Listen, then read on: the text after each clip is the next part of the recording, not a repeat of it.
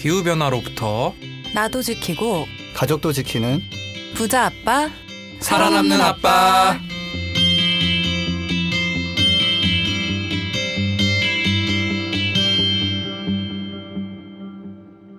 안녕하세요. 팟캐스트 부자 아빠 살아남는 아빠입니다. 기후 변화로 급변하는 경제 산업 구조 속에서 우리들의 가족도 지키고 재산도 지킬 수 있는 방법을 지금부터 알려드립니다. 네 안녕하세요. 요새 뉴스 보면서 되게 내적 분노 분출하고 있는 김나연입니다 네 여러분 양치 잘 하시고요 지실 잘 하시고요 40대 중반에 첫 임플란트 가게 된 김석입니다 네, 저도 생애 전환기를 앞두고 코로나 19로 공포에 떨고 있는 차윤탁입니다. 너- 이산 가족이라면서요 이산 아, 가족. 그럼요. 저 아이가 지금 좀 멀리 떨어져 있고 네 지금 참 4월 6일 계약을 앞두고 여러 고민이 있습니다. 진짜 4월 6일이 되면 마치 아무 일도 없었듯이 일상으로 돌아갈 수 있을지. 아, 아, 전혀 어려울 네, 것 같아요 전혀 그렇지 않아요 그, 그 다다음 주간 또 선거잖아요. 그러니까 그쵸. 어, 와 그러네. 이거 진짜 참 중요한 시점인 것 같은데. 김난 선생님 어떻게 지내신다고 하셨죠? 저는 뭐 뉴스 보고 왜 분노하세요? 많은 분들이 아시겠지만 뭐 예. 사망자 많이 나와서 아니요 엠번방 네 아 엠번방 음. 엠번방 사건 그래서 내가 아유 진짜 그 참 오늘 얘기하기는 좀 그런데 또 음. 그런 놈이 있을까 아, 그러게요. 많은 분들이 분노하셨을 것 같아요 그죠 제대로 처벌이 돼야 네네 이게 좀 없어질 수 있으니까 잘 그리고. 그 지금 사실 신상 공개가 된 사람한테만 너무 관심이 쏠리는 것도 좀 방지를 음. 하고 네. 그 이면에 지금 묻힐 수 있는 것들에 대해서 더 관심을 많이 가져주시면 그쵸. 좋을 것 음. 같아요. 저는 아예 텔레그램 자체를 멀리 하려고 합니다 그래서 이게 진짜 정말 요새 그래서 되게 많이 가입을 하시더라고요 주변 예, 분들이. 예. 그 진짜 이런 일은 더 이상 있었으면 안 된다는 생각이 들고요 네. 네, 정말 인권도 그렇고 아유 너무 추악스럽잖아요, 그죠? 음. 네. 그래서 저희 이런 또 싱숭생숭한 또 속에서 또 새로운 분들도 그렇고 기존 분들도 그렇고 댓글 많이 달아주셨는데 네. 댓글 소개 한번 하도록 하겠습니다. 네, Dream of Nature님께서 저희 그린피스 자원활동가로도 열심히 활동을 하고 계신가 봐요. 네. 방문을 해주셨는데 방문 후기를 좀 남기셔가지고 저희 그린피스의 자원 활동 지금은 좀 코로나 19 때문에 조금 할 수 오프라인 활동이 좀 예, 그쵸. 그렇지만 저희 또 탄탄한 그런 또 프로그램 갖고 있잖아요. 네. 그래서 저희 청취자분들도 관심 가져주시면 좋을 것 같아요. 그래서 한번 좀 얘기를 드리면 이제 Dream of Nature님이 네. 그 방문을 하셨을 때 네. 저랑 한스 쌤이 이제 업무를 보고 있던 중이었어요. 같은 어. 층에서. 네, 그래서 네. 저희가 가서 인사를 좀 드리고 저도 네. 이제 처음 뵈가지고 자원활동 모임에 제가 참석을 하지 않아가지고 네. 지석 쌤이랑 윤탁 쌤의 안부는 제가 전해드렸습니다. 그 나연 쌤이 악수를 이제 COVID 19 속에서 눈치 없이 아. 했는데 저 이거 보고 of 약간 Nature님이 이제 뜨끔했어요. 네, 아왜 이러지? 이러면서 아 농담이고 그래하고 네 그때 다 많은 분들 만나셨다고 해요. 이게 네. 그린피스 열려 있습니다. 이제 COVID 19 때문에 좀 그렇긴 하지만 네. 이제 자원 활동가 많이 하면은 이제 청취자분들도 좀 부담 없이 많이 좀 활동해 주셨으면 좋겠습니다. 또 네. 그리고 은기환님께서 또 이렇게 댓글 달아주셨네요. 이제 감사합니다. 방송 잘 들었습니다. 기후 위기를 주요 쟁점으로 다루고 있는 국회의원 후보를 패널로 초대하면 어떨까요? 또 그린피스에서 이번에 출마하는 후보들을 기후 위기에 대한 인지도 정책 등을 평가해 점수를 매겼으면 합니다. 그 결과를 공개하면 어떤 후보가 더 나온지, 어떤 정당이 이 문제를 더 중요하게 다룰 정당인지 알 수 있을 것. 음. 이분은 제가 봤을 때 캠페이너 기질이 있습니다. 네. 좀 좋은 어젠다를 던져주셨는데 네. 우리가 이런 거를 사실은 준비를 했었는데 좀 허들이 있었죠. 김철수님. 그쵸. 예. 어떤 허들이었죠? 어, 우리나라 선거법상에 예. 이렇게 뭐 A, B, C 이런 식으로 평가를 하면은 예. 그 자체가 선거법 위반으로 돼 있더라고요. 진짜 답답하죠. 그죠? 네. 답답해 미치는 거죠. 아니 그러면 이게 그래서 옛날에 저도 깜짝 놀랐는데 이제 뭐 낙선 운동 같은 거 펼친 분들이 줄줄이 네. 검찰에 불려가셨다고. 예.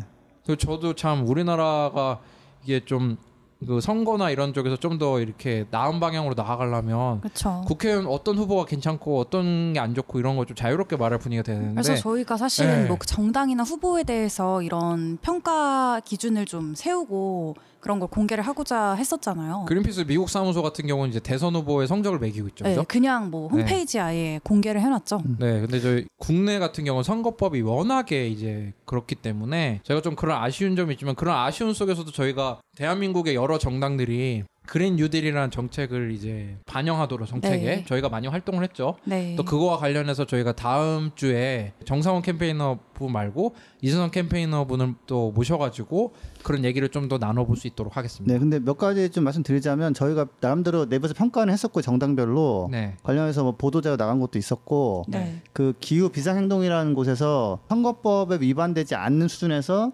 누가 더 잘하고 있는지 이런 거는 평가를 한번 했었어요. 네, 그리고 네. 기자회견 네. 하시면서 그게 아마 표정으로 이렇게 네, 표현되어 표정으로, 있었을 예. 거예요. 예. 네. 그래서 그 나와 있고 그 다음에 그 선거관리위원회 홈페이지 보면은 이제 이번 총선 공약이 이렇게 쭉 나와 있는데 네. 어, 민주당 같은 경우는 뭐 세 번째 우선순위로 기후 그린 뉴딜 얘기를 해요. 네. 음. 근데 다른 정당을 보면은 이제 순위가 다 좀 다르단 말이에요. 그러니까 네. 저희가 이제 뭐 예민한 부분이라서 지금 딱딱 말은 못 드리지만 들어가서 조금만 시간 투자하시면 누가 더 중요하게 보는지는 나와 있고 정의당 같은 경우는 어떻습니까? 그 정의당이 그 평가에서도 아, 기후 비상행동이 뭐라고 했었더라? 어, 워딩이 기억이 안 나는데? 네. 예, 아무튼 뭐 잘한다고 나와 있고 뭐 민주당 같은 경우는 조금 약좀 적극적으로 좀 안 한다라는 그런 좀 평가가 있었고 네. 어 근데 그 근데 이제 후보별로는 우리가 지금 조사하는 게 있어요. 지금 저희가 네. 네. 그래서 4월 10일 경쯤에 네. 저희가 조사한 것도 있고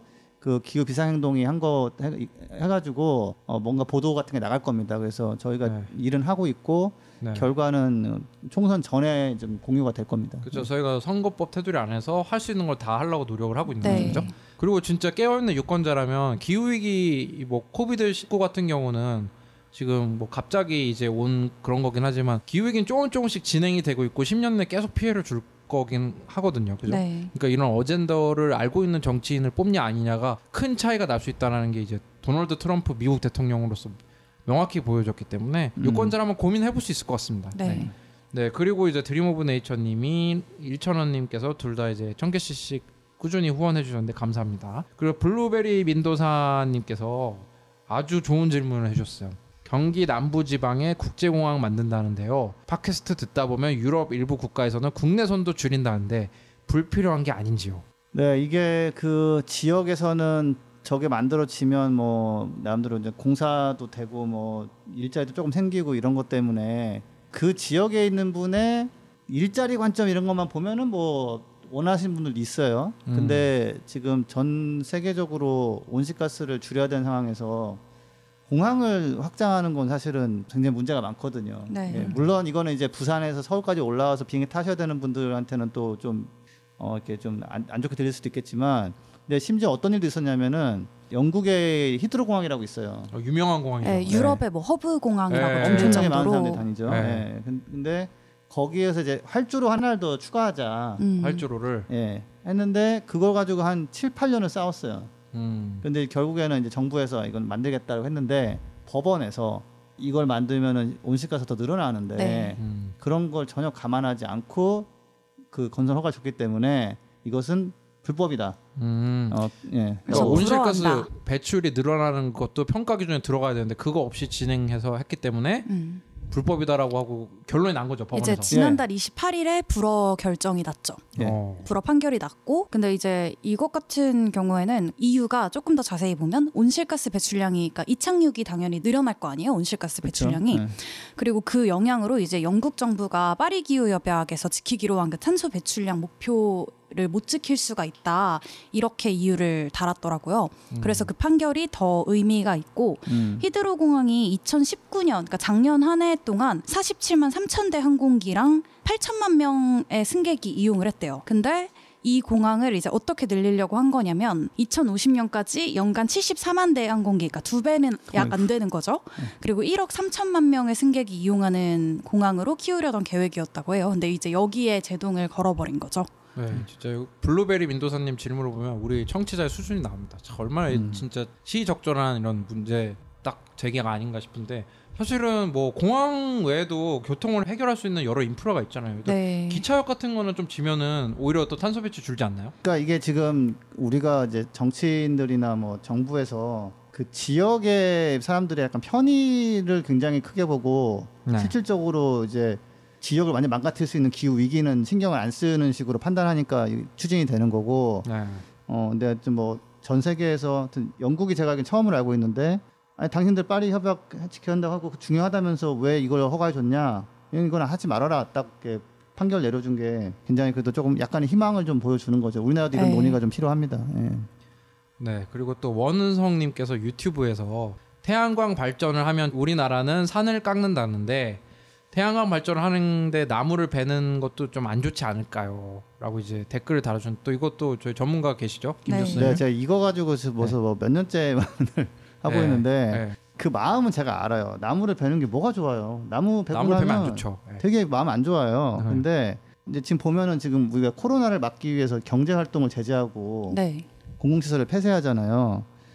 그리고 우리가 중병에 걸리면 수술하기 위해서 생사를 가르고 막 뼈를 뭐 깎아내고 막 이렇게 하잖아요. 그러니까 네. 지금 이제 지구 온난화 기후 위기가 코로나보다 한뭐 몇백 배 더 심각해질 수 있는 위기예요. 네. 모든 게 다 처참하게 무너질 수 있단 말이에요. 그래서 이제 그거를 막기 위해서 에너지원을 바꿔야 되는데 그러다 보니 땅이 넓게 필요하고 음. 그러다 보니 일부 그러니까 야산 같은 데도 지금 이제 해야 되는 면- 면이 있단 말이에요. 그래서 사실 이거 언제 한번 크게 논의가 돼야 돼요. 그렇죠. 예, 환경단체에서 개발만 막으려는 분들은 재생에너지를 반대하면서 어, 뭐 건물이다 하면 되지 않냐 이러는데 계산을 해보면 절대 그렇게 가지고는 안 돼요. 예, 그래서 음, 그 환경 운동에도 사실 종류가 되게 많잖아요. 그렇죠, 네. 그렇죠. 그냥 보존주의적 환경도 네. 있고 그러니까 지속 가능한 삶과 이 지구를 추구하자는 적도 있고. 음. 예. 근데 근데 한 가지는 해외에서는 태양광 풍력이 더 빨리 돼야 되는데 너무 늦다라는 얘기가 많이 나와요 기사가. 음. 이 문제다. 더 빨리 확산 확산돼야 된다.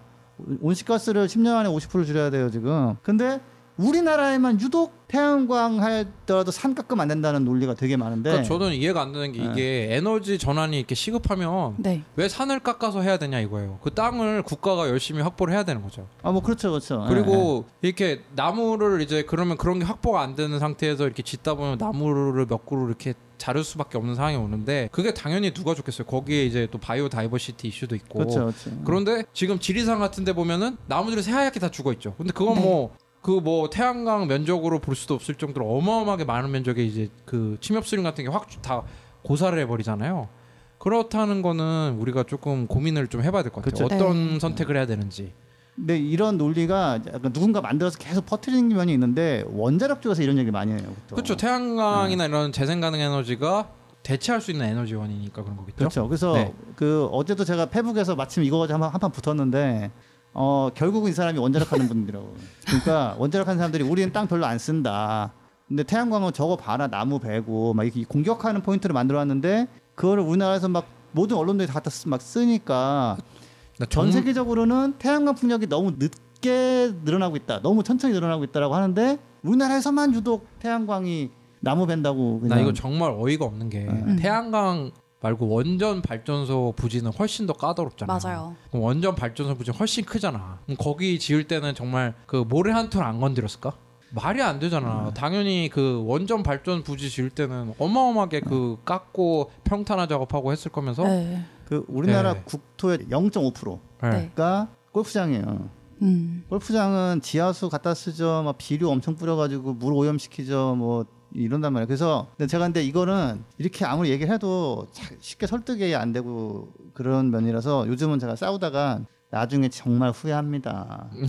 나중에 산이라도 깎고 태양광 안 한 거에 대해서 정말 후회하게 됩니다라고 그냥 얘기하고 끝내는데 그 외신을 한번 찾아보세요. 한번 그러면은 해외에서는 태양광을 빨리 못 늘리는 게 문제라고 그러지 산에다 설치했다고 문제라고 하는 경우는 저 궁금한 게 없었습니다. 태양광을 산에만 설치할 수 있는 거 아니잖아요.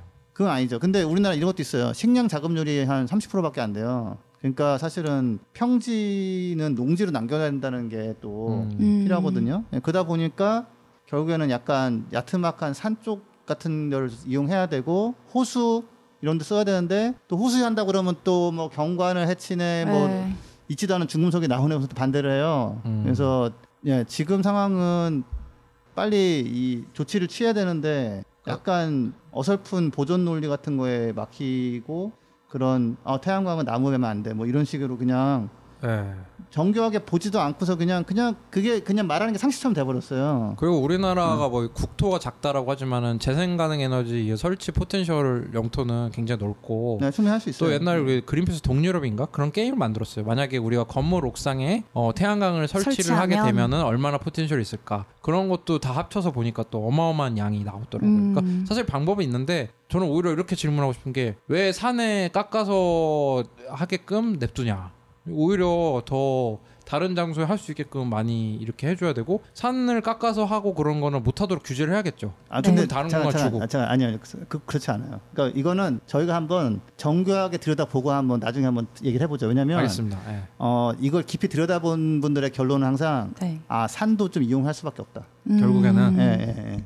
이거 뭐 저기 저희 소재도 조금씩 떨어지고 있는데 이거 이거 근데 굉장히 중요한 포인트예요. 네, 그러니까, 네. 예. 깨고 가죠 이거. 네, 한번 한번 몇- 제대로 네, 한번 짚고. 가죠 우리. 예. 네, 중요한 어젠다 다시 한번 네, 던져주신 원우성님 한번 감사합니다. 제가. 예. 네, 그럼 저희 또 그린피스에서 하는 다양한 캠페인이죠. 캠페인 광고 한번 듣고 메인 소식 한번 다뤄보도록 하겠습니다. 플라스틱으로 넘쳐난 대한민국. 일회용 플라스틱 없는 장보기가 불가능할까요? 대형마트가 변하면 가능합니다. 그린피스의 플라스틱 제로 캠페인을 검색해 대형마트의 플라스틱 제로를 요구하세요.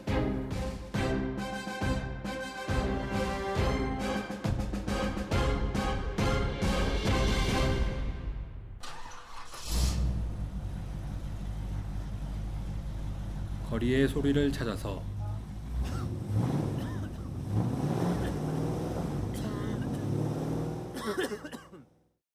이 소리는 기후 위기를 심화시키는 내연기관차가 매캐한 매연을 뿜으며 지나가는 소리입니다.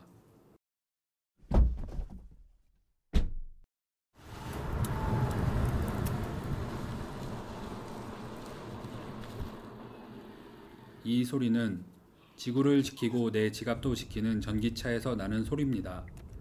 환경과 전기차에 대해 더 궁금하신 점은 그린피스 홈페이지에서 내연기관차 이제 그만 캠페인을 검색해 주세요.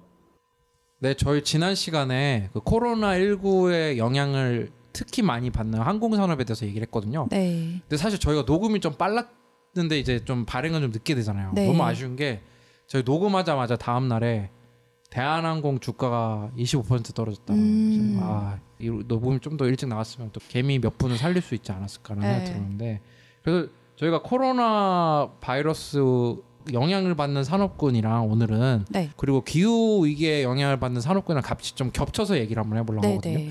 왜냐하면은 이제 저희가 한 몇 달 정도 전이었나요? 알리안츠에서 그 COP25라는 그런 국제 회의 있죠. 네. 를 대비해서 냈던 보고서를 저희가 한번 다뤘던 적이 있어요. 그래서 그 보고서에 따르면 10년 동안 이 기후 위기로만 오는 손실액이 2조 5천억 달러라고 그랬거든요. 근데 네. 여기에 이제 코로나까지 겹쳐 가지고 좀 더 면밀히 좀 들여다볼 필요 없어요. 어느 산업군이 특히 영향을 받고 게다가 또 요즘 이슈가 되는 게 코로나에 딱히 영향을 받지 않으면서도 우리도 살려 달라라고 하는 그런 또 산업이 있을 수 있거든요. 네. 근데 기후 위기에는 맞지 않는. 그래서 오늘 한번 좀 들여다볼 수 있도록 하겠습니다. 사실 얘기해 주신 것처럼 전 세계 경제가 좀 코로나19 때문에 침체가 되고 있잖아요. 그래서 미국이나 유럽 등지에서는 이제 기업에 대한 구제금융안 발표가 좀 잇따르고 있는데 물론 경기 부양을 위해서 대규모로 투입되는 재정이 필요할 수 있죠. 근데 다만 이 재정이 지금 저희가 계속해서 얘기하는 화석연료, 그러니까 석탄, 석유, 뭐 천연가스 이런 온실가스를 다량으로 배출을 해서 기후위기를 가속화시키는 이런 산업계에 관행을 유지하는 데 쓰여서는 안 된다. 라는 그렇죠. 게 이제 입장이고 네. 기후 위기에 사실 크게 영향을 주는 화석연료 산업을 자초 위기 산업 이렇게 부르잖아요. 그래서 뭐 정유, 석유, 화학, 조선, 자동차 그리고 뭐 철강, 시멘트, 플라스틱 뭐 이런 산업들이 여기에 속하는데 이런 산업이 실제로 보유하고 있는 그 자원 매장량이나 뭐 시설 같은 경우에는 가치가 되게 급속도로 떨어질 거라서 좌초 자산이라고 불린대요. 그리고 이러한 좌초 자산 때문에 금융 위기가 예상된다는 이유에서 이제 탄소 버블 이라는 용어도 많이 사용이 되고 있는데 물론 정말 코로나19로 침체된 산업을 부양하는 건 중요하지만 얼마 못 가서 또 좌초될 수 있는 산업에 이런 재정이 투입된다면 좀 다시 생각을 해봐야 되지 않을까. 그러니까 이게 얼마나 좀 기가 막힌 상황이냐면 석유가 있으면 되게 엄청난 자산인 것 같잖아요. 기후 위기를 막으려면 1.5도나 2도에서 멈추려면 네. 이미 찾아놓은 석유를 이 중에서 한 절반 정도인가는 쓰면 안 되게 돼 있어요. 아, 천연가스가 절반이고 석탄은 한 3분의 2 쓰면 안 되고 근데 이제 현재로서는 이게 주식시장이나 뭐 이런 데 자산으로 잡혀 있단 말이에요. 이만큼 음. 있습니다. 그러면 어 그럼 얼마겠네. 뭐 이렇게 가치를 평가해 주는데 이게 이제 어 기후위기 막아야 되는데 뭔 소리 하고 딱 하면은 반토막이 나버리는 거예요. 네. 예, 그러니까 절대 못 쓸 자산이 되는 거죠. 그래서 이게 지금 터지면은 아무튼 엄청나게 금융 쪽을 완전히 흔들어 놓을 거라고 지금 보고 있는 상황입니다. 예. 그러니까 지금 이제 전 세계적으로 기후 위기에 맞서서 이제 배출량을 줄이자라고 거의 합의가 되고 있는 상황이고 네. 이제 뭐 탄소세도 매긴다고 하고 그런데 그때 이제 보유하고 있는 석유 같은 걸 자산으로 매기고 있는 회사들이 다른 자산으로 이제 완전 악성 그런 어셋이 되는 거죠. 근데 지금 무디스죠. 우리 신용 평가 네네. 등급에서 코비드 19 코로나 바이러스에 영향을 많이 받는 산업군을 뽑았는데 단연 1등 그 가장 높은 위험에 노출되는 건 항공 네. 항공 산업이라고 이제 그래서 거의 항공 네. 쪽에 사실 투입이 가장 먼저 되고 있죠. 좀. 지금 지금 호주 콴타스 항공 같은 경우는 2만 명이 뭐라고 그러죠? 휴업? 음. 하고 뭐 하여튼 난리가 났고 이제 근무를 안 하게 되면은 여러 영향을 미치니까 그런 게 있더라고요. 사실은 COVID 19 이전에 이미 항공사들의 출혈 경쟁이 너무 심했다. 음. 근데 이거에 대해서 이렇게 화석연료 쓰고 이렇게 하는 거에 그냥 국민 보조금을 그냥 넣어도 되는지 네. 그거에 대해서 또 같은 얘기가 나와 있거든요. 그런 거에 대해서 좀 우리가 오늘 고민을 좀 해봤으면 좋겠는데 또 아까 말씀하신 정유 산업 얘기를 하셨잖아요. 네. 무디스의 분석에 따르면 oil and gas 그러니까 정유 쪽이죠. 이쪽은 리스크가 그렇게 높지 않은 걸로 COVID 19에 높지 음. 않은 걸로 얘기가 되고 있는데 지금 이쪽에도 보조금 얘기가 나오고 있죠. 네, 그렇죠. 근데 이건 좀 다른 양상인 것 같아요. 왜냐하면 유가가 좀 떨어져가지고 그러는 것 같은데 이거에 대해서는 좀 어떻게 생각하시는지 지석쌤. 유가 이쪽은 그 바이러스 이런 것 때문에 수요가 좀 줄어들긴 하는데 그렇죠. 네. 그것보다는 지금 사우디하고 러시아하고 네. 예, 그 감산 약속을 깨고 이제 막 마구잡이를 퍼내고 있는 거 이게 지금 제일 이슈예요. 근데 하나 좀 흥미로운 점은 이제 지금 뭐 여러 가지 해석이 분분한데 그중 한 가지 분석이 사우디가 어차피 아, 앞으로 석유 못 팔 수도 있으니까 네. 팔수 있을 때 다 팔아버리자라는 전략을 세운 것으로 보는 경우도 있어요. 왜냐하면 아, 원래는 국영 석유 회사고 네. 어 근데 그거를 주식회사로 바꿔가지고 얼마 전에 IPO를 상장해서 뭐 전 세계에서 자산이 가장 많은 회사가 됐나요? 그렇죠. 어, 뭐, 아. 근데 애플보다 비싼 회사가 되죠. 근데 한 가지 별로 인기가 없었어요. 생각보다 그 잘 팔리진 않았어요 주식이. 음. 그러니까 사람들이 야 뭐 석유 앞으로 어떻게 될지 모르는데 이런 게 음. 있는 거죠. 거기다가 감산에서 증산으로 넘어간 것도 뭐 감산을 해가지고 가격을 높게 유지하고서 팔다가 어느 순간 자 기후 변화 때문에 안 돼 그만 팔어 이래 버리면 음. 자기들은 이제 완전히 어 그럼 어떡하지 되니까 최대한 싸게라도 팔자 뭐 이런 이런 식으로 뭐 네, 전략을 바꾼 것 같다라는 얘기가 출혈 있습니다. 경쟁을 벌이고 있는 거로 볼 수도 있고 네, 팔수 있을 때 팔자. 네. 음. 그리고 지금 유가가 최저점을 찍지 않았다는 얘기도 있어요. 그러니까 음. 2016년인가 이미 20달러대를 한번 찍은 적이 있더라고요. 그래서 아직 그렇게 많이 떨어지지도 않았고. 나이, 나이 지리아가 또 뭐 굉장히 또 싸게 나왔다는 것 같던데요. 아 진짜 네. 각자 싸게라도 빨리 팔자. 네. 좀 그런 것만 팔아서 돌아가는 나라에서는 지금 못 팔면 싸게라도 못 팔면 돈이 아예 안 돌아버리니까 뭐 그런 것 같은데 그렇죠. 이제 나중에 기후위가 심각하되면 뭐 못 사게 할못거 아니에요. 있고. 네. 네, 네. 못 팔게 할 수도 있고. 네. 지금 그래서 정유 산업이 그런 것 같고 또 COP25 알리안츠 보고서에 따르면 네.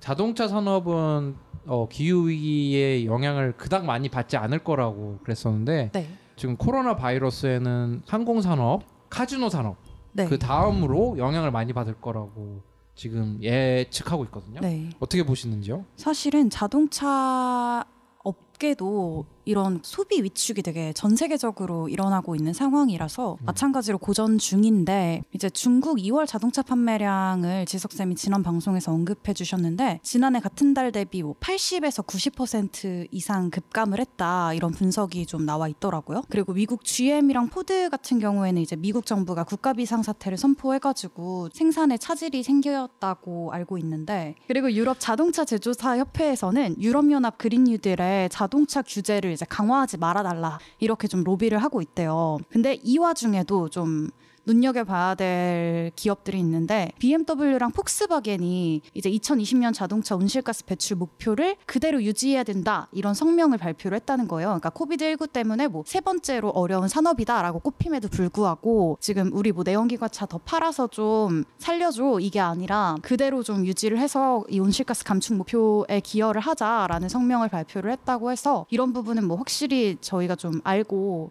칭찬을 해줘야 될 부분인 것 같고 또 이게 GM이 또 이런 위기를 겪었던 적이 있대요 과거에. 2008년도에 네, 예. 그래서 오바마 전 대통령 시절에 음. 이제 파산 보호를 신청한 적이 있는데 그 당시에 이제 미국 정부가 엄청난 구제 금융을 투입을 한 거예요. 뭐 수십조 원이었대요. 그때 진짜 어마어마했죠. 그 네. 도덕적 해이가 그게 달했던. 음, 네. 그래서 뭐 제너럴 모터스가 아니라 뭐 가버먼트 모터스다 뭐 이렇게 할 정도로 미국 정부의 기업이라고. 주식을 정부가 소유하고 있었나 예. 보였어요.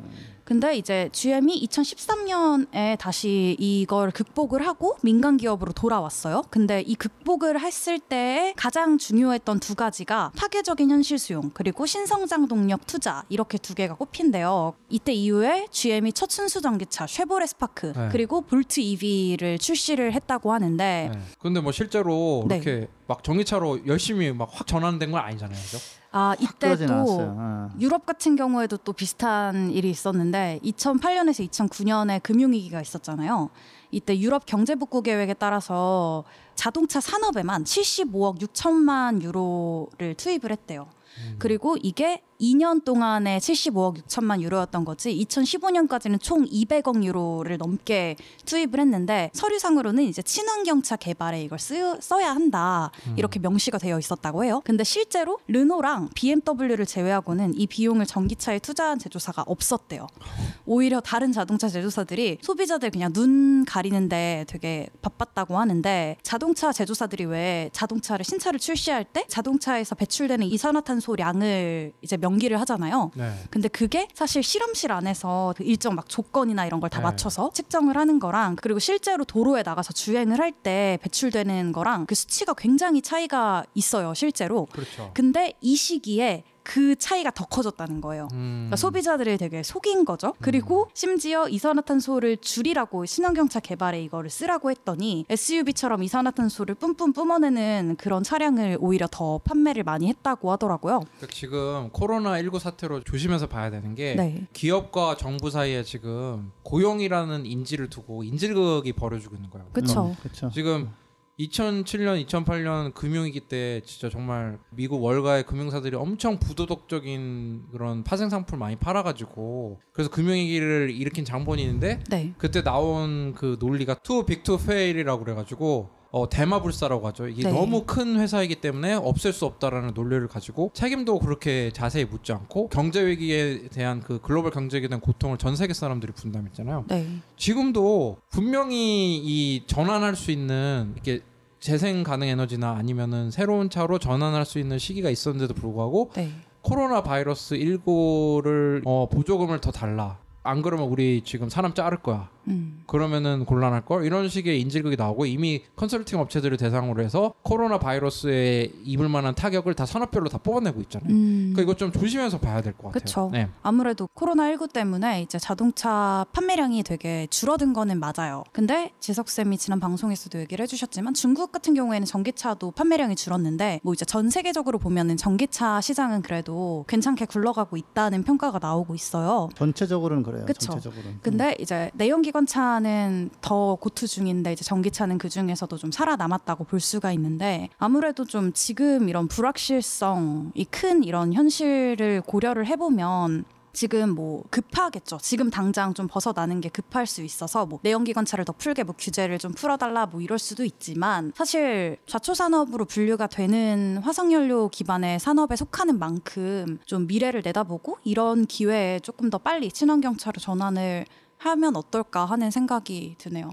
우리나라에서는 좀 인식이 어떤가요? 지금 위기가 이렇게 심각한 상황인데 뭐 그냥 보조금을 무분별하게 다 모든 산업에 주려고 하는 건지 좀 어떤 상황인지 좀 궁금하거든요. 그러니까 우리나라에서도 지금 100조 원 정도 지금 한다고 얘기가 나왔잖아요. 네 네. 예, 그리고 대기업들도 포함시킨다 도와주는 거는. 근데 어 만두그룹인가 그 네. 제- 부품업체가 뭐이이 상태로 한 두 달 정도 가면은 도산할 수 있다 뭐 이런 얘기 음. 나와요. 그래서 뭔가 도움은 필요한데 여기서 이제 조심해야 되는 거는 다들 우르르 망해가지고 일자리가 다 없어져 버리면 그것도 문제지만 여기에 또 과도하게 도움을 줘가지고 축소되고 사실은 이제 바뀌어야 되는 산업을 억지로 살려놓으면은 이거는 돈도 돈대로 쓰고 이제 기후 위기는 기후 위기대로 심해지고 이러니까 좀 조심해서 이렇게 좀 아, 이 부분은 일단은 좀 도와주고 다만 뭐 뭐 이걸 계기로 또 막 확장하고 이런 건 안 되게 또 조심하면서 굉장히 빠르게 굉장히 잘 판단해서 굉장히 정교하게 길게 볼 거 길게 보면서 이렇게 해야 되는 아주 어려운 상황입니다 사실은. 이게 좀 정부가 이런 심각성에 대해서 인식을 하고 있는지 지난달 5일에 뭐 환경부가 발표한 게 있다면서요. 네, 2050 장기 저탄소 발전 전략 검토안인데 이제 확정은 아닌데 어쨌든 이 검토안이 좀 또 문제가 됐던 게 가장 적극적인 시나리오도 이제 2050년에 2017년 대비 75%의 탄소를 감축하겠다. 여기에서 되게 그쳐서 사실 2050년이면 탄소 배출이 제로가 돼야 되잖아요. 네, 그래도 그래도 조금 늦죠 약간 더 네. 빨라야 돼요 사실은 예. 그래서 근데 제가 거기 들어가 있었거든요 자문위원 중에 한 명으로 네. 네. 어, 회의하러 갈 때마다 막 속이 쓰려가지고 가기 싫어가지고 그 기후에 대한 생각 없는 없이 그냥 나름대로 자기는 좋은 의도라고 생각하고 네.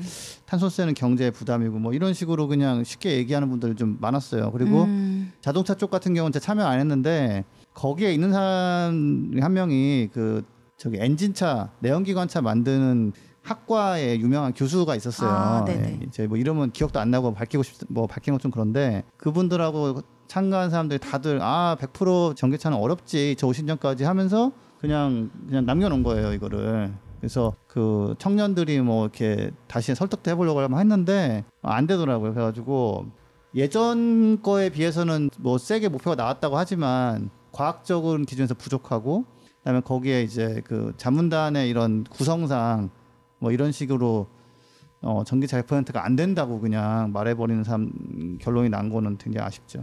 그게 우리나라가 되게 뭔가 세계적인 흐름을 정말 따라가지 못하고 뒤처져 있다는 생각이 드는데 네. 사실 영국, 프랑스, 캐나다, 멕시코 이런 20개국이 2030년, 그러니까 10년 남았어요. 그때까지 이제 석탄 발전소 모두 폐쇄하는 탈석탄 동맹을 맺었고 이들 국가 전체가 이제 2040년, 20년 남았죠. 그때는 이제 내연기관차 판매를 다 금지하려고 지금 하고 있거든요. 네, 심지어는 영국 같은 경우는 5년을 당겼어요. 2035년 으로. 예, 그리고 뭐 노르웨이나 뭐 스웨덴 이쪽은 2025년, 2030년을 보고 있단 근데 말이에요. 우리나라는 2050년에도 지금 뭐. 어렵다고 하니까 그러면서 또 분위기 하는 줄 아세요? 그 자문위원들이 미래를 어떻게 하냐? 아니 미래를 모른다고 얘기하면 그러면은 가- 할 수도 있다라고 또 넣어야 될 거 아니야? 그쵸. 근데. 미래를 어떻게 아느냐 그러면서 아 저건 불가능하대. 30년 후의 일을. 아. 이게 사실 그 자체도 논리 앞뒤가 안 맞죠. 되게 책임감이 없는 모습인 것 같아요. 어, 어떤 책임감이 있냐면 자기의 밥그릇과 지키려는 책임감. 예, 뭐 자기들이 가르친 가르치는 학생들에 대한 책임감 같은 거 약간 근데 약간 좀 저 느낌은 항상 받는 게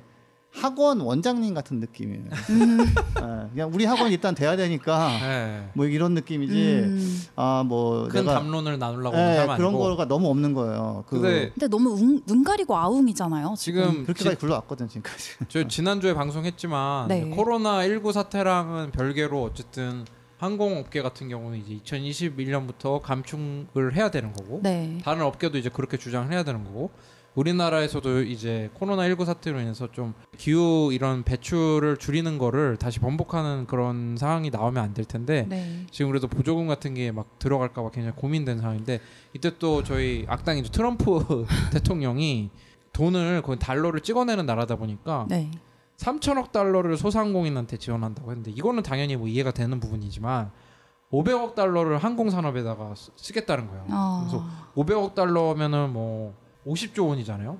근데 이거를 당장 살려놓는 것도 하지만은 탄소 배출 줄이는 인프라에 들어가는 그 비용이 또 다른 데 쓰이는 거잖아요. 그죠? 그렇죠. 그 저는 도저히 이해할 수 없는 게 1,500억 달러를 호텔 산업에다가 투입을 하겠다는 건데 음. 이거는 뭐 자기가 리조트 사업을 해서 그런 거지. 아 그 동명상련.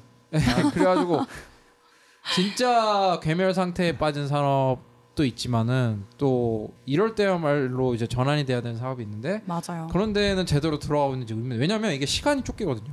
그렇죠. 코로나 19 때문에 지금 뭐 고통받는 사람들이 많고 그래가지고 우리나라 같은 경우도 얼마 전에 재밌는 논쟁이 있었던 게 그 홍남기 경제부총리가 이제 이재명 경기도지사를 약간 간접적으로 디스하는 그런 게 있어요. 음. 왜냐하면 이재명 지사가 이제 경기도민 전원한테 10만 원 기초소득을 지급하기로 했잖아요. 네네. 그랬더니 이제 홍남기 부총리가 이제 계좌에 10만 원 정도만 더 늘어날 뿐이라고 이제 평가 절하를 하는 게 있었는데 지금 이거를 경제학에서는 차탈리즘이라고 해서 그 이자율을 움직이는 게 아니라 이제 현금 지급이 좀 더 효과를 보겠다라고 보는 경제학파가 있거든요. 음. 근데 지금 이게 선거랑 맞물리다 보니까 트럼프 같은 경우도 또 지금 1인당 1천 달러씩 주겠다라는데 네네.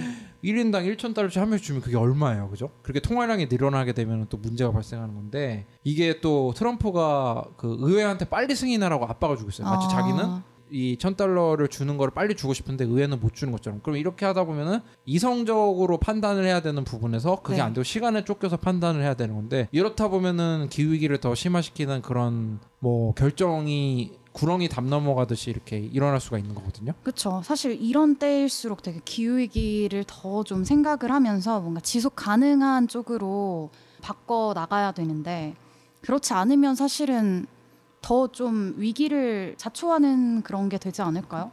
그 또 한 가지는 그 항공산업 같은 경우는 통계를 보니까 지금까지 돈을 버는 족족 자사주를 매입해서 네. 주가를 올리고 주가가 올라가면 CEO들이 보너스를 받아요. 아. 그래서 또 막 뭐 몇십억에서 몇백억씩 돈을 받고 그렇게 해서 돈잔치 자기들끼리 막 하다가 어려워지니까 도와주세요. 이게 그러니까 음, 어, 왜 이런 걸 대비해서 돈을 비축해 놓고 대비를 안 했냐. 갑자기 그러면 도와달라고 그러면 이게 말이 되냐. 이- 이런 논란이 지금 있는데 그러면서도 뭐, 뭐 수, 수십만 명, 수만 명이 해고당할 것 같으니까 또뭐 도와줘야 된다 이러면서 참 곤란한 상황이 온 거죠. 음. 항공 산업 같은 경우도 출혈 경쟁이 어마어마했고 미국의 뭐 셰일 가스 같은 경우도 자기들이 이렇게 투자를 잔뜩 해놓고서는 이 유가 떨어지고 뭐 코비드 19로 이제 생산 줄고 하면은 그럼 보조금 내놔라 이런 식으로 해서 반복되는 거는 시민사회에서 좀 봐야 되는 게 아닌가라는 음. 생각이 듭니다. 그래서 지금 보면은 이제 우리나라 같은 경우에 이제 뭐 원전에서 벗어나는 거랑 전 세계적으로 화석 발전 같은 거에서 벗어나는 게 네. 그게 거의 뭐 1, 2년 만에 생긴 변화가 아니잖아요. 네. 거의 10년 넘 전에부터 있어 있었다고 예측이 됐던 건데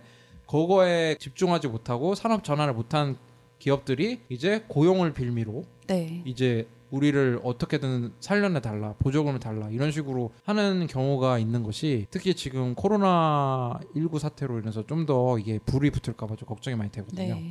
예, 우리나라 같은 경우는 두산 중공업이 지금 뭐 최근에 뭐 그뭐 무급휴직했나요? 아니면 뭐 순환. 뭐 네. 근무를 네. 하나. 네. 예. 네. 자꾸 탈원전 때문에 이렇게 됐다라는 얘기도 있는데 원전 쪽은 두산의 매출의 뭐 아주 큰 부분도 아니고 네. 그 탈원전 하면서 취소한 프로젝트는 앞으로 뭐 원래 한 4, 5년 후에 지을 거 이런 거기 때문에 실제 네. 현재 매출에는 큰 영향이 없는 거거든요. 가장 큰 부분은 사실 석탄 탄 화력. 발전 네. 기기를 네. 너무 집중하고 다른 거 안 하다가 이렇게 좀 된 게 있고 뭐 플러스 또 다른 거는 두산 건설이 이제 여러 가지 힘든 게 있어가지고 중공에서 번 돈 갖다가 주고 하다가 손실이 난 것도 많다고 그래요. 그래서 근데 이제 다시 또 한번 정치인들 특히 뭐 총선을 앞두고 아 이거를 대량 해고 같은 게 나버리면은 너무 뭐 잘 못하는 것 같으니까 살려야겠다는 뭐 유혹도 있고 물론 이제 그분들은 안 됐죠 안 됐는데 뭔가 구제를 하더라도 좀 도움되는 방향으로 지속 가능한 예, 방향으로. 바꿔야 되는데 뭐 재밌는 제안이 나온 건 정의당의 어떤 후보가 원래 두산중공업이 어 한국중공업인가 그래서 그 네. 국영 기업이었는데 네. 두산이 사가지고 사유한 거예요. 다시 국영화를 해가지고 석탄이나 이런 거 정리하고 풍력이나 이런 쪽에 이제 집중적으로 하게 역할을 뭐 하자라는 뭐 그런 정치적인 뭐 그런 주장도 나오긴 했어요. 아 근데 음. 지금 사람들은 네. 지금 뭐 탈원전 때문에 이렇게 된 것처럼 생각을 다 하고 있잖아요. 사실 뭐 무리한 그 밥캐신가 인수한 것도 있고 그렇죠. 네. 그런 것도 있는데 그 경영에 대한 책임이나 이런 거는 묻지 않고 그냥 국민의 보조금은 들어가 버리는 그것도 이산화탄소 배출을 좀더 하는. 가속화하는 산업에 그러니까요. 들어가게 사실은- 하는 거는 우리가 코로나 19 사태인데도 좀 눈여겨서 감시를 좀 해봐야 될 것 같아요. 네. 도와주더라도 좋은 방향으로 사회에 도움되는 방향으로 될 수 있고 아니면 뭐 하겠다고 확실하게 만들어 놓고 해야지 네. 안 그러면은 나중에 이제 한두배 세 배 후회하죠. 네. 네, 지금 코로나 19 사태로 이제 고용이 불안전하신 분 여러분들도 있을 텐데 저희가 그래도 이런 사태에서 더더욱 좀 잘못된 결정이 내려지면 안 되기 때문에 이런 걸 좀 지켜 지켜봤는데요. 또 위기 상황이 또 이제 또 기회가 될 수 있잖아요. 네. 통해 가지고 새로운 산업을 좀 집중 육성하고 이렇게 될 수 있는 기회가 됐으면 좋겠습니다. 그럼 저희 전하는 말씀 듣고 오늘 방송을 좀 마무리할 수 있도록 하겠습니다.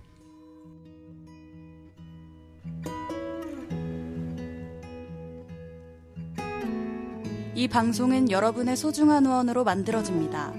국제환경단체 그린피스 서울사무소에 후원해주실 분들은 네이버에서 그린피스 팟캐를 검색하시면 쉽게 후원에 참여해주실 수 있습니다.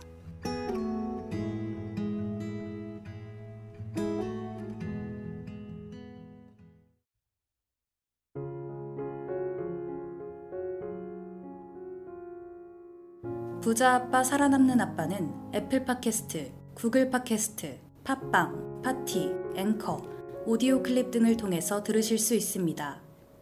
방송에 대한 의견이나 참여를 원하시는 분들은 gkr골뱅이 greenpeace.org로 메일을 보내주시면 저희가 정기적으로 확인하겠습니다. 부자 아빠 살아남는 아빠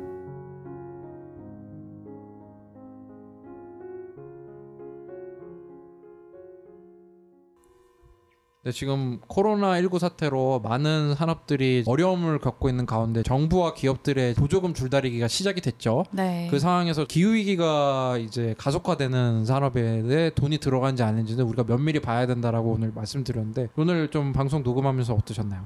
저는 뭐 앞으로 나오는 것들을 조금 면밀히 살펴봐야겠다라는 네. 생각이 좀 들었어요. 어 저는 그래도 약간 다행스럽다고 생각되는 부분은 예전에는 빨리 허리띠 졸라매고 네. 정부가 뭐 도와주고 뭐 은행은 빨리 뭐 대출도 해주고 뭐 이런 식으로 논의가 됐다면 그래도 지금은 뭐 정치권에서 나름대로 뭐 그린 뉴딜이 필요하고 온실가스 줄여야 되고 뭐 이런 논의가 일단은 조금 나와 있는 상황이기 때문에 그 해외에서도 그런 얘기 더 많이 나오고요. 그린 뉴딜 쪽으로 경기 회복해야지 안 그러면 큰일 난다고 심지어는 그 보수적인 IEA도 그런 얘기를 한단 말이에요. 네. 그래서 네. 어, 저- 저희가 했던 캠페인이 나름대로 약간의 방향성은 좀 제시하는 단초는 만들어 놓은 것 같고 정치권에 뭐 캠페인을 꽤 했잖아요. 그 다음에 우리도 또 분발해서 또 계속 이런 쪽으로 가야 된다라고 알려서 음. 좀 후회가 될 선택을 하지 않도록 그 많은 돈이 잘 쓰일 수 있도록 좀 하면은 좋을 것 같다 생각하고 다시 심기일전해서 잘, 잘 해보면 좋겠습니다. 그리고 저희 오늘 녹음하는 날이 사실 월급 날인데 네. 지금 힘든 상황에서도 월급이 들어왔잖아요. 그런데 정말 좀 다시 한번 말씀드리고 싶은 게 지금 그린피스 같은 데서 알리지 않았더라면 국민들의 세금이 해외에서 원하지도 않는 석탄 발전소 이렇게 짓는데 쓰이고 그것 네. 때문에 뭐 노르웨이 연기금 같은 데서 뭐 이런 투자 투자 도 철회를, 끊기고 네. 연, 연계가 돼가지고 그런 거 잘 모르고 있잖아요. 그래서 그렇죠. COVID 19 때문에 이제 소상공인분들 이런 분들은 당연히 이제 긴급으로 생계 아, 도움이나 이런 게 네, 필요하겠지만 네, 네, 우리의 세금이나 이런 게 정말 기후 위기를 가속화하는 그런 데로 스리슬쩍 쓰이지, 쓰이지 않을지는 않도록. 좀 저희가 좀 눈 크게 뜨고 좀 지켜봐야 될것 아, 같습니다. 예, 다 끝난 다음에 한마디 좀 그런데 네. 아, 그런 뉴스가 있더라고요. 배터리 생산 공장은 지금 잘 돌아간대요. 네. 근데 차 판매가 전기차 판매가 이제 유럽은 잘 되지만 중국 주춤하고 이래가지고 네. 돌아갈 수 있는 공장이 안 돌아가시는데 차라리 이런 전기차를 좀 더 많이 팔릴 수 있게 한다든지 이런 거를 하면은 그거야말로 약간 좀 의미 있게 돈을 쓸 수 있는 거고 이런 거니까 그런 걸 잘 찾아가지고 돼야 된다는 거를 네. 사족같이 한테 네. 말씀드립니다. 지소쌤 좋은 말씀 감사합니다. 그러면은 마지막으로 팟빵 뮤직의 쟁반 땅콩님이죠. 페페 노래 듣고 마무리하도록 하겠습니다. 다음 주에 좀 더 좋은 소식으로 찾아올 수 있도록 하겠습니다. 네, 감사합니다. 감사합니다. 감사합니다. 조심하세요.